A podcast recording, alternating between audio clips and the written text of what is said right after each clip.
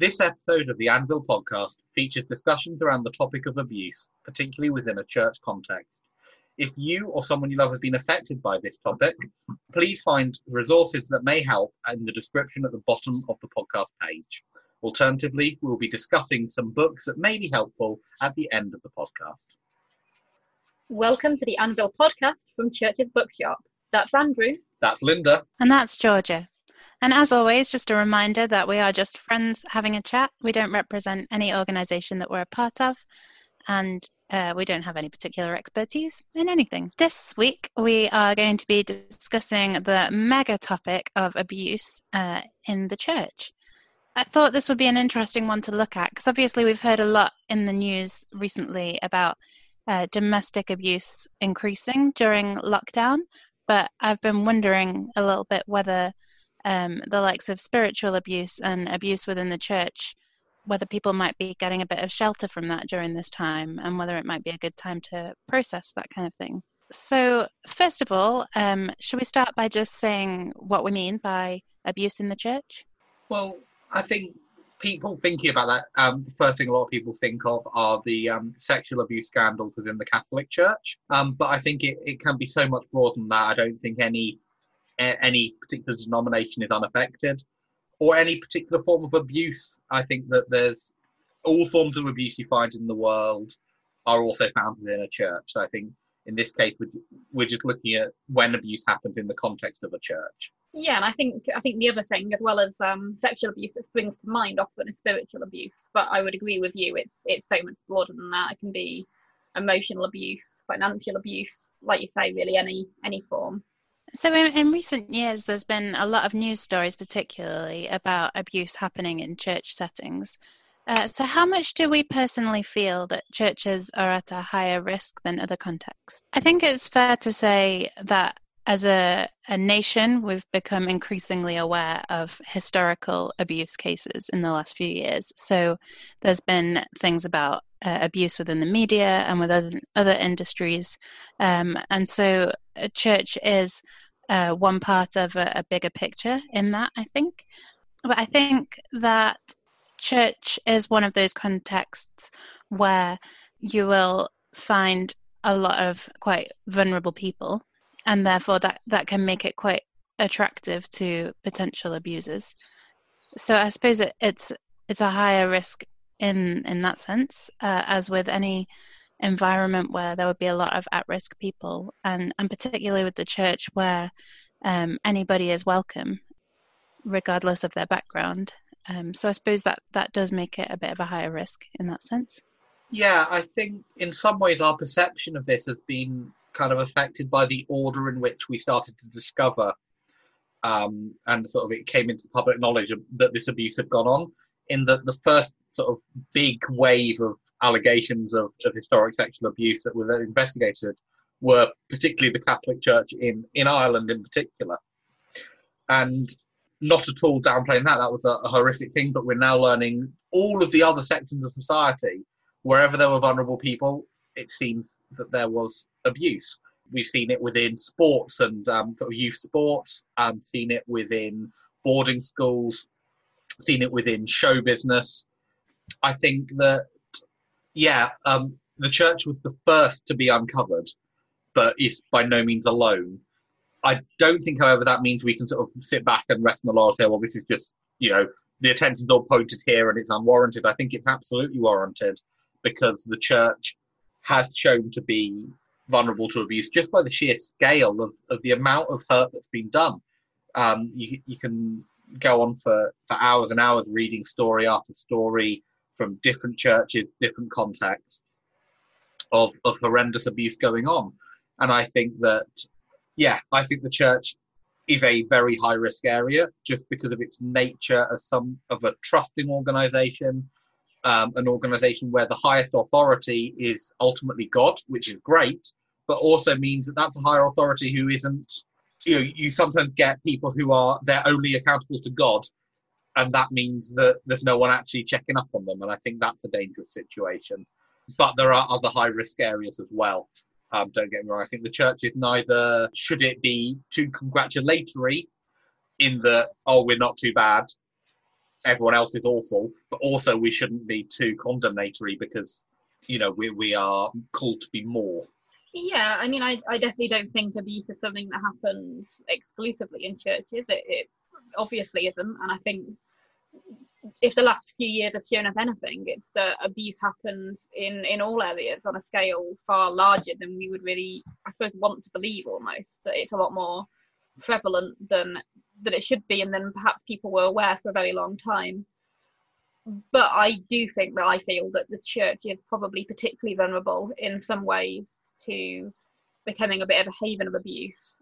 I think a lot of the language we use around church is about about family and having a church family and being family, and that's obviously a real strength of the church. It's brilliant when we do church family really, really well, but I also think that we know from from our understanding of domestic abuse that families are an area in which it's really easy for abuse to happen, and I think some of what makes us family in the church can actually give us some of those same vulnerabilities, that we can become quite closed and existing behind closed doors if we're not careful, that we can have this implicit trust and assumption of of goodness about people within our, our churches because we consider them our brothers and sisters, um so we're not willing to believe accusations or to to hear victim stories.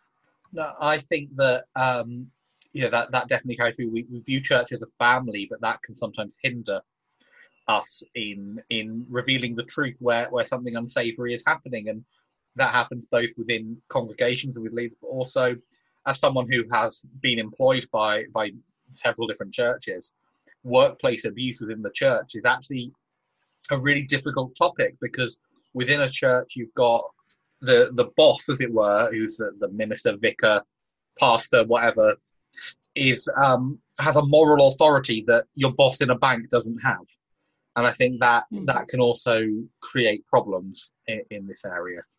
Yeah, definitely. I think uh, a danger when we talk about this stuff is that it is easy to um, kind of panic and think, oh, no, churches are unsafe and um, it's all, yeah, rife with abuse. Um, but it is important to remember that what we're talking about is a, a small number of people in a small number of churches um, who ruin it for the rest. So I guess th- thinking about that, given that we know abuse does happen within the church, what factors make the church particularly vulnerable to abuse, and what would be its strong points? I think it is incredibly vulnerable, in particular because of its, um, the, again, the moral authority that I mentioned before. You know, the, the church has a, has a sort of a place within society, or at least traditionally has, where, you know, someone you're going to trust. You know, you're going to trust the priest or the vicar in the same way you trust a policeman or you trust a fireman. You know, that they they're kind of in the same breath, or, or a doctor. And actually, in all of those cases, in say um, emergency services, um, in medicine, and in in the um, the priesthood, we see cases where people who want to hurt other people are drawn to that power and respect. We have um, in America cases of police shootings of, of African Americans. That's massive, and that I think is part of the same phenomena, the same as we see with doctors. You, you get doctors who um and again it's rare, but you get doctors who um who might kill or hurt their patients or try and control them in some way. Um the fact that one of the most prolific serial killers in in history is Harold Shipman, who was a doctor. I think any place that has that kind of status has an inherent vulnerability in that, and something it has to be aware of. That said, I think that is breaking down a bit in some places where where the, the scandals that have come out has actually made society as a whole reassess how how members of the clergy are viewed. And that is in some ways a, a really sad loss, that, that loss of trust. In the other ways, if it protects people, then that's good. And equally, if the church has not done anything to deserve that respect, then then probably it's good that we don't have it, but we should definitely want to deserve it. Yeah, I think I would say that one of the things that's both the strength of the church and the massive vulnerability is that we're one of the the very few places in society really where we actually have a, a duty, I suppose, to to welcome and to be a, a welcoming and a safe space for both victims and perpetrators of abuse. That everyone should be welcome in our churches, that as Christians we believe no one is beyond the grace of God. No one, you can't do something that is so, so awful that you get closed out of God's family. And we also, you know, obviously we believe in, in forgiveness and in second chances and in the basic sort of humanity of people, I suppose, and and giving them, them dignity and love and respect and family and all of that, regardless of what they may have done in the past.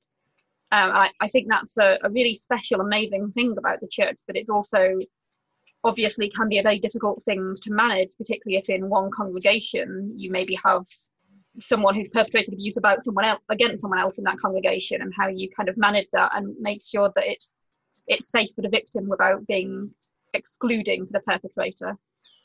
I I think as well, something that's that's an element with churches is is the the fact that spiritual abuse can sit alongside other forms of abuse in a way it doesn't in many other contexts. And obviously that ability to, to call in the higher power and to to claim something's coming from God, or you have to do something because God said so, or to maybe use God as a, like a fear element to control people, potentially alongside other forms of abuse. Um, it's just an element you don't find in many other many other contexts.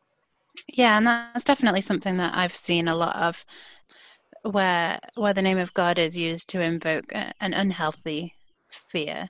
Yeah, I rem- I definitely would say that. As a result of some of the experiences that I've had in church, often if you were to say the words, uh, Jesus is coming again, it would invoke a, a feeling of panic initially rather than excitement. And then I have to really talk to myself and go, no, wait, this is a good thing. I love Jesus. I know him. Um, he's on my, I'm on his side.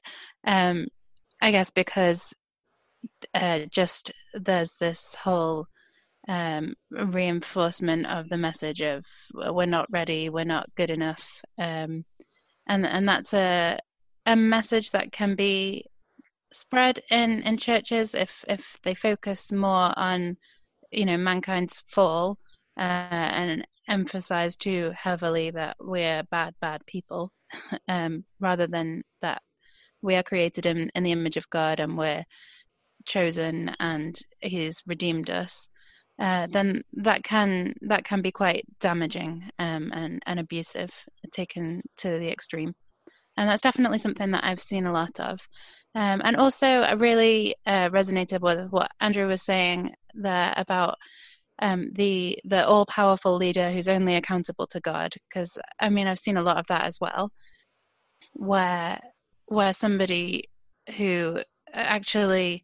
Um, is not only the pastor, but is also the youth leader, the worship leader, you know, everything within the church. And it becomes very much about that person um, and rather than uh, about God. And and they can easily come to represent God in, in people's minds. And so uh, if they really hurt you, then I would see that that is a, a form of spiritual abuse. Uh, because they've they've taken on this position of representing God to you, um, and then it, it changes how you view God, which is just oh, the most heartbreaking thing, really, because because that that it's then so hard to hard to come back from when you have this association of God being the one that hurt you, even though it's it's not really true, but it, yeah, it can be true to people who've experienced that. Yeah, I think. A, a couple of us, we've, times we've mentioned that um, there can be an issue with churches where too much power is invested in, in one individual. But I think we also have to be aware that our church systems and our particular church don't make us invulnerable. So um, even within, say, the Catholic Church, that has a hierarchy that is, is massive. Um, there was a lot of accountability, but that broke down massively and appallingly all over the world repeatedly. In the same way, I'm going to talk about a documentary I've been I was watching. There's a, a documentary George and I watched recently about um, th- this this man who was uh, training for the priesthood in the C of E, and he ended up um, he actually um, is now being convicted of murder of an old woman he'd taken, an old man he was taken to seeing, and he was suspected of murdering another woman. Attempting. Attempting murder, to murder. I think in that case.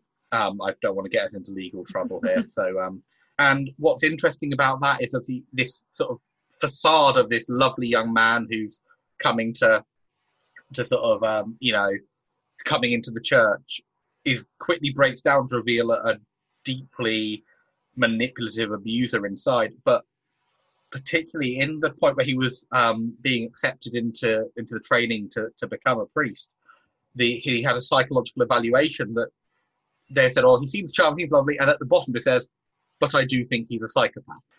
And that's a sign for me of something breaking down, where that wasn't enough for someone to pull on the brake and go, hold on, maybe we need to be more cautious here. Uh, not to condemn the church. I mean, they it, you can't predict that in all situations, nor was this a formal diagnosis, but I think it could have... Systems need to work, and in this case, I think it didn't, because it didn't catch him soon enough. Not to say that if they had caught him, that he wouldn't have gone on to, to kill in another context.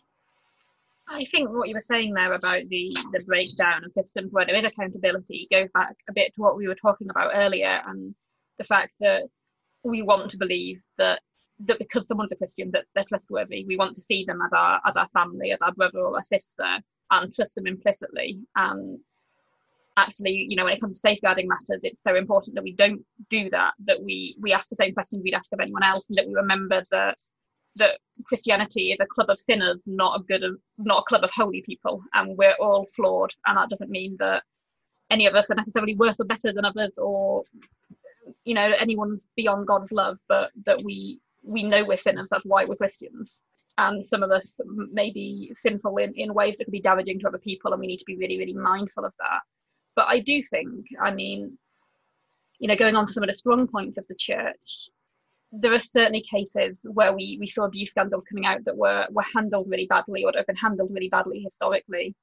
Um, but I think we have seen some really positive movement from the church in recent years as well. Um, I've been really impressed with the kind of lead in some places that the church has taken on safeguarding, I think really in response to this growing awareness of historic kind of sex abuse and things within the church. It was really started to move in that direction. And you know, now we we all do youth work in different contexts, and I think we've all been on more safeguarding courses than we'd want to think about, but that's such a positive thing. On a more sort of professional, personal level, for Andrew and I, it, we had a situation where um, Jean Vanier, who was very, very well regarded in the Christian community for years, and we've been selling many, many of his books through the bookshop, it came out, well, his he founded the L'Arche community, which is a community for people with disabilities, and he was really well thought of for the work he'd done with the disabled community. Um, and it came out and really shocked people that he had actually been using his position to to abuse people who were also working working in those communities below him. And a lot of that was, I think, was spiritual and sexual abuse kind of all rolled into one, really, that was going on. Um, and obviously that's that's really sad and really challenging, but I was incredibly impressed by the way that L'Arche as an organisation handled it, how upfront they were, how much effort they put into investigating it and making sure that no stone was left unturned, and that once they found out it had happened once, they went to the effort of trying to go, has this happened more times, and who do we need to tell, and who do we need to be accountable to, how do we make ourselves accountable? And they got in outside organisations to investigate. And I do feel like we've learned some lessons. Um, Obviously, we need to, you know, find ways to stop this happening in the first place. But I think there's been a few times recently where where we've we've seen an improvement both in the preventative techniques, but also in the handling of historic cases that sadly have happened. Absolutely, and to pick up on the L'Arche case, I was so impressed because it was um, this all sort of was the put out a, a, um, a statement detailing the findings of the investigation. This was after he had died. And so it could have been quite easily brushed under the carpet, but they didn't. And actually it started with um, someone who'd been his mentor, uh, a Catholic priest, had um, had been had allegations made against him. And because he was a mentor to, to Jean Vanier, L'Arche started an investigation then while, while Jean Vanier was still alive, and asked him questions. And basically, the, once there was a, a sense of there might be something off here, they were willing to follow it, even though this was against their founder, who was beloved across the, the Christian world. I think if this hadn't come out, he would have been made a saint um, within the Catholic Church. I've been particularly impressed by the publishers who published his books, particularly S P C K and uh, D L T, um, because as booksellers, our first reaction um, for us personally was to remove his books from sale. because until everything became clear, we didn't want to risk propagating unsafe practices um, as that that may have made others vulnerable to abuse. And equally, we don't we don't want to sort of glorify someone by having their book on our shelves as, as an example of something you should read, if they are not not living up to to what they profess, and they may have hurt people who may come into our shop for all we know. But the publishers, the fact that they withdrew the books often of their own accord um, and are accepting returns, so we can just send them back. And, you know, the, the publisher's taken the, the financial hit for that. And that is a really, um, a real move of integrity, I think. So I really want to say that I thought that was really well done. Um, and this came, there was, there was another um, scandal shortly before that I'm not going to go into in, in detail, but where actually the books um, were about a leadership style that that resulted in alleged abuse. And I think it was a leadership style that they, after the abuse came out, that they kind of realised that this leadership style that had been very strongly promoted uh, was actually very particularly vulnerable to allowing abuse to kind of happen. Yeah, and so the fact that, again, this was dealt with, um, I, I think we can be a, li- a little bit proud of the church now that in general we're getting better and we're starting to do some really, taking the lead a bit in in tackling abuse where we see it, um, because we cannot catch every abuser before they hurt someone, unfortunately, because we're human. But how we make up for that and how we make the victims whole, or as whole as we can again as a church, that's important. And I think we're starting to understand how to do that. Yeah, I think uh, another thing that those cases particularly highlight to me is is the way that people with abusive tendencies find ways to be in situations where they are with vulnerable people. And I think that that is something that, that we do see in the church. I mean, um, a while ago, uh, when I was having some therapy to help me through a, a difficult time, um, I mentioned something that had happened with a, a pastor, and uh, my therapist said, "Oh, that's very interesting," and reflected back to me that something that he had said was indicative of a narcissistic personality disorder or personality type. Um, and and she kind of really highlighted to me that um, just as we hear about these different career paths that are, are quite attractive to narcissists, one of them be, being any kind of management position, I think there's something very attractive about being a church leader where you um, have that authority over so many people and can almost take that the position of God towards them. Um, and I think another factor that makes churches quite vulnerable as well is how all-consuming they can become. Um, sometimes when we're really involved in a church, and, and it is, like you say, like family, and um, it's something that we love and are really driven towards and feel very passionately about, and we find all different ways to serve, and there's house groups, and there's Sunday morning meetings, and there's sometimes Sunday evening meetings and midweek meetings and youth groups and all of these kind of things. Um, and it can very easily become your whole world. And I think that being surrounded by something um, just makes its influence very big in your life. Um, and, and that can be a vulnerability. But also I think that that has huge potential for healing. I think somebody coming into the church who has maybe been abused in the past, if if that is a really positive, nurturing environment, then being surrounded uh, by a community of loving people who are feeding positive things into them, then I think there's uh, an incredible power for healing from abuse there as well. Um, so I guess with that being the ideal scenario, How how do we create safe spaces as Christians? I think that, um, I mean, I think I really agree with what you were saying there. And I think that the idea of church being family, like all families, it can be a functional or a dysfunctional family. And that's kind of up to us as individual Christians to figure out how do we we make this family work, I suppose. And do we make it a positive or a negative thing? And it, it can be a real strength of the church, and it can definitely be be something that makes it a place of healing and a place of welcome, and some something a place where someone who has been really broken and hurt can go and feel safe and feel welcome and feel loved and feel able to be broken and still be accepted, not like they have to put, put up all these kind of walls and and act like they're coping better than they really are. I also think that, going back to what I was saying about about that, the cases of the bookshop and with authors that we've we've withdrawn from sale, I think we made a decision to withdraw those authors from sale because we, not just because we didn't want to propagate their ideas if they were potentially relevant to the abuse, but more than that, because we didn't want anyone coming into the shop and who was maybe a victim, not necessarily even a victim of that particular abuser, but a victim of abuse generally, and feeling like we were saying that in, in any way giving any kind of time to someone who would who would have done something like that, and sort of in any way acknowledging or accepting their behaviour.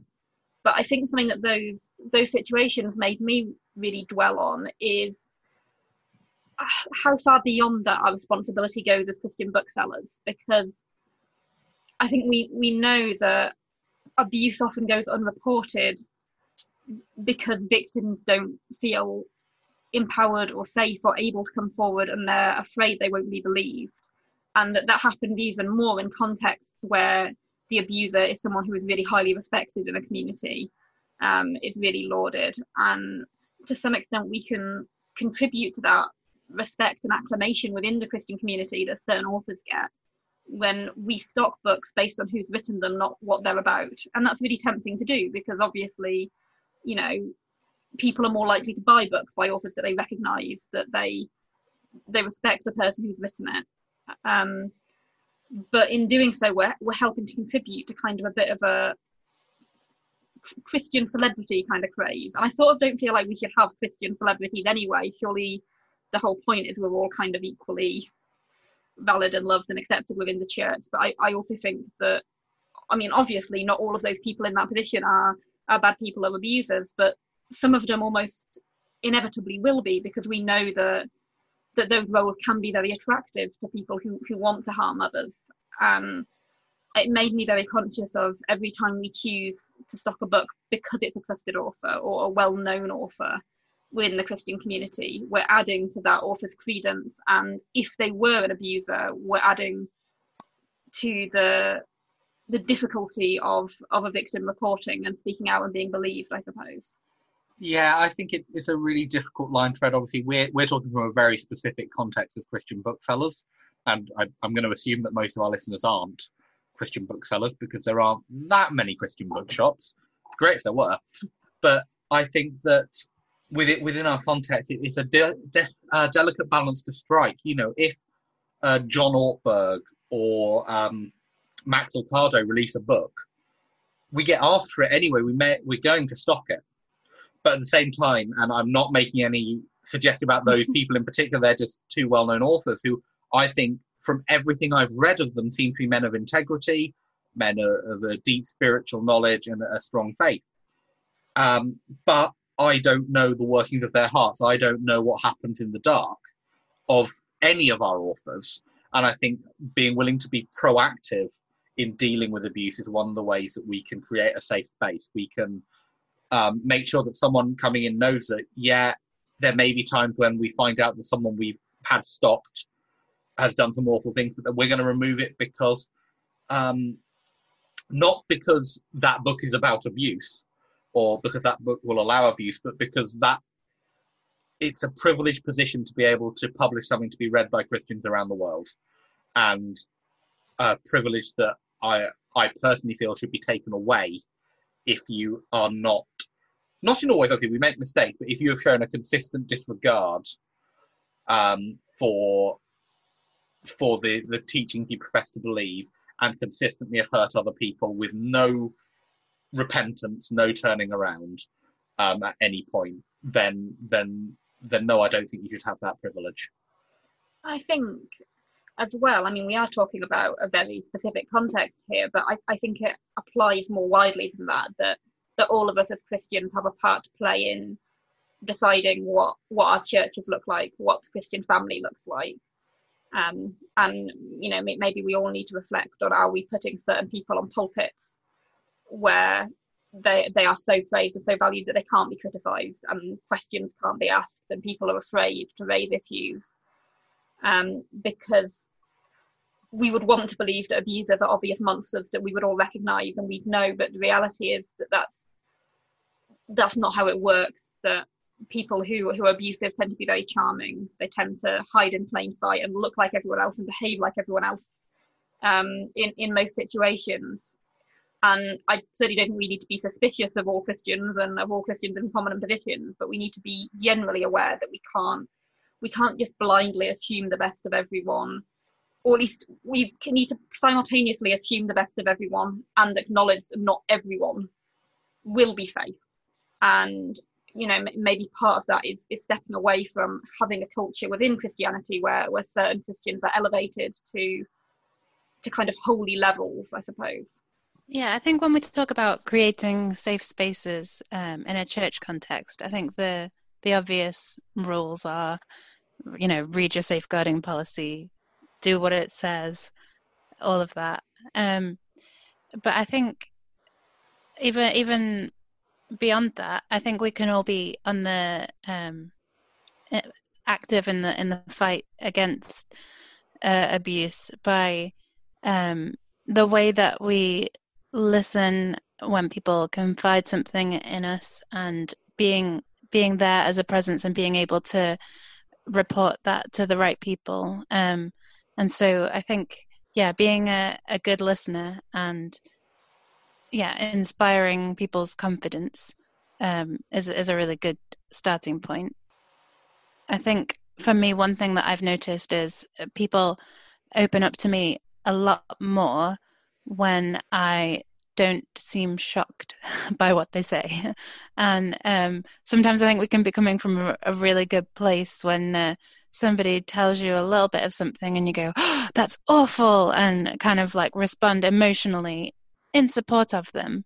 Um, but I've n- noticed that the more things I've heard uh, and the thicker skin I've got, uh, and the better poker face I can keep, and, and just um, listen and not not seem like I'm digging information out of them, but just be there. And and I, I find that when I do that, people will often share a bit more of what's going on with me. Um, and then I think that whenever that happens, we do have a responsibility with what we do with that information. So not not gossiping, not spreading it around, but going to the right person, like looking in that safeguarding policy, find out who is the right person, and make sure they and only they know what's happened, as detailed as possible, using the, the person's own words wherever possible, and just um, making sure that that gets passed to the right people. Because, you know, every every disclosure, everything that you might notice where somebody might be seeming like they're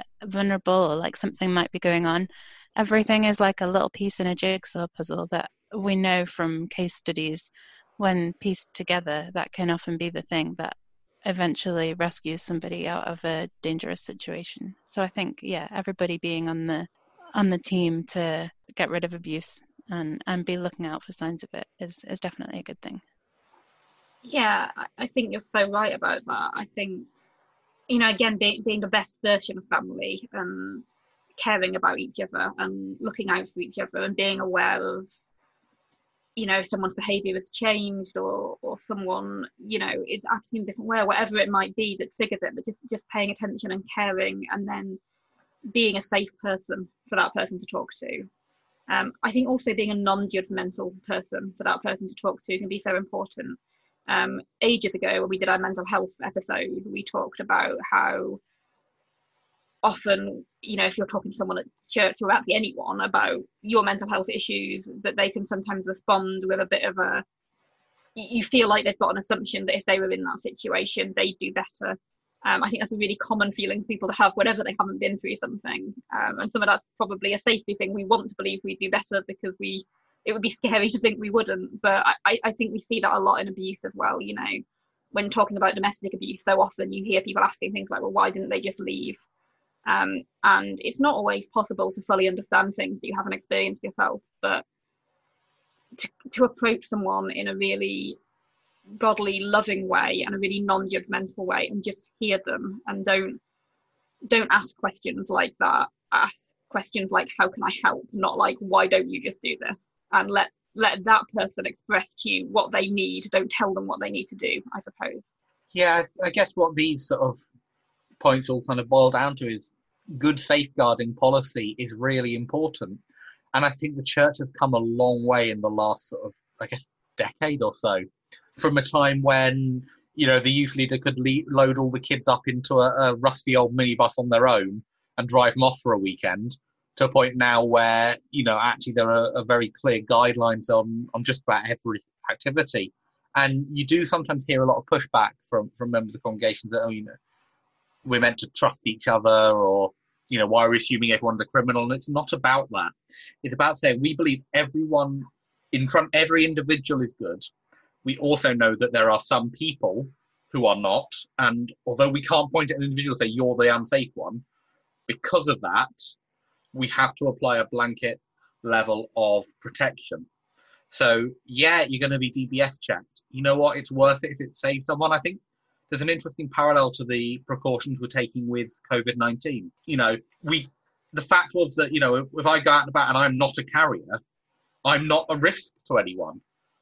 But we don't know who the carriers are. Therefore, everyone took precautions. That's how safeguarding is. It's you, everyone acting to protect against the minority. I think we need to get into a, a mindset of we're with safeguarding, where it's not something that the, the minister does, or the safeguarding point person does, or the youth worker does. It's something the church does, because we care about the vulnerable in our congregations, and we care about protecting everyone, even if it costs us a little bit of convenience. You know, even if it would be easier if at the end of youth group we could give the lift home to that young person whose parents is always, are always running late. Actually, no, we're going to stay that extra, you know, two leaders are going to have to stay with them for that extra twenty minutes or ten minutes or whatever, till the parent gets there, because that protects them for the one time when there is someone who's who's not safe. And I think when we look at the damage that abuse can do, I think it's it's well worth the cost. Yeah, and I think that it's as much for potential abusers as well. Um, if they are, and you know, we can only hope that if they're in our churches, then they are there because they are committed to their own discipleship and they want to live their best life. And so why would we want to be putting them in situations that's making them vulnerable to those temptations or to slipping back into old habits? I think that it's not necessarily assuming a position of guilt on their part, but if we know somebody has struggled with something in the past, then those safeguarding policies are there to prevent us putting them into that situation, um, as well, as well as protecting potential victims. I guess you could equate to, you know, the Methodist Church doesn't have alcoholic wine at communion and never has alcohol on the premises. That's not because we think all Methodists are secret alcoholics. We're not. Mm-hmm. Um, but it's because for that one person who is an alcoholic, why put them in that place of temptation where they are either going to make a difficult decision to exclude themselves from church life in order to avoid that temptation, or they're going to be in a position where they're going to be facing extreme temptation in order to take part? Well, church is meant to be safe for everyone, and that does include perpetrators of abuse. If someone is a perpetrator of abuse, we have to make sure they cannot abuse. The victims have to be our first priority, but we should also make sure that we can create a space where a perpetrator can be part of our community, um, particularly a former perpetrator can be part of our community safely, as safely as possible for them and for any potential victims. I don't think if we only do one, I don't think we create the level of safety that we need. Yeah, and once again, I think we've uh, managed to successfully put the world to rights uh, through this discussion. Andrew, do you want to tell us about what we're doing next week? Yes, well, um, next week we're going to be, uh, I guess, a little bit continuing this discussion around abuse in the church. We're going to be reviewing a fantastic book, which is called The Man Who Broke Into Saint Peter's. And it's a, a really good story about how a church facing its past, facing abuse that has, that has been covered up within a church, and coming to terms with that and facing the victim many years later and doing what they can to make it make it right as best they can. It's by Chick Yule. Um, and it is published by Instant Apostle. So yes, we'll be reviewing that book next week. If you want to get yourself a copy, Then uh, find out which of your nearest Christian bookshops are still delivering. Many bookshops are. Um, there's a great resource on the Sacristy Press website. Um, Google Sacristy Press. They're a great Christian publisher. They've got a list of independent Christian bookshops which are delivering. So if you, you go on there, you can find the closest one to you and contact them. Um, alternatively, if you cannot find any um, for whatever reason, do contact Church's Bookshop on the Isle of Man. Uh, you find links to our website and our Facebook page in the description. Um, and we will happily ship it to you anywhere, anywhere really. Um, maybe not outer space, but we haven't had any requests from there yet. Um, but please do support your local Christian bookshops in this time. And um, we really do recommend this book. Yes, and um, the book, as Andrew says, it's a fiction book. Um, it's really brilliant. I'm really looking forward to reviewing it, but it's probably not where we'd signpost you to if this is something that you've actually struggled with, that you want help with, or something that you want to educate yourself about and learn about on a factual basis. Um, so if if that's you and you're looking for something more kind of factual to to help you, to help someone you know, or just to educate yourself, um, there's a lot of really good resources out there, both Christian and otherwise, um, but I'd particularly point you to, there's a wonderful book called Escaping the Maze of Spiritual Abuse, Creating Healthy Christian Cultures, which is by Doctor Lisa Oakley and Justin Humphreys, which is published by S P C K. And then there's a whole series of books called Hope for the Heart series by June Hunt, which is, they're all published by Hendrickson Rose Publishing. And that series, they're just, they're really quite small, easy to read little books. And they cover everything, all kinds of issues around mental health and self-help and anything like that, as well as abuse stuff. But there's there's one on spiritual abuse, there's one on manipulation, there's one on emotional and verbal abuse, there's one on sexual abuse. I think there's one on financial abuse. Basically, it covers pretty much any element you would want to look at in all these bite-sized chunks, and they're really really good and a valuable resource as well. And again, we just really encourage you to go to your local Christian bookshop, or if you don't have a local Christian bookshop or it's not delivering currently, contact us. Absolutely. And we're also going to be uh, leaving some resources, some charities in the description that might be able to help you if you're in that situation.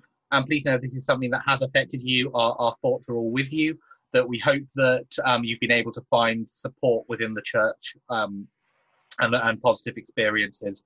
And we hope that this discussion has, has, has been helpful in seeing where the church can go. Uh, for this week, though, that is it for The Anvil. You can find us online on social media or at facebook.com forward slash The Anvil, or through the Church's Bookshop website, churches bookshop dot I M. Scroll down to click the link for The Anvil podcast. And you can subscribe to us on Acast, on iTunes, on Google um, Podcasts, and various other places. So we hope you have found found today interesting and helpful, and we hope that you might think of joining us again in the future. For now, though, that's Linda. That's Georgia. And that's Andrew. And we've been The Anvil Podcast from Church's Bookshop, and we'll see you next week. Bye. Bye.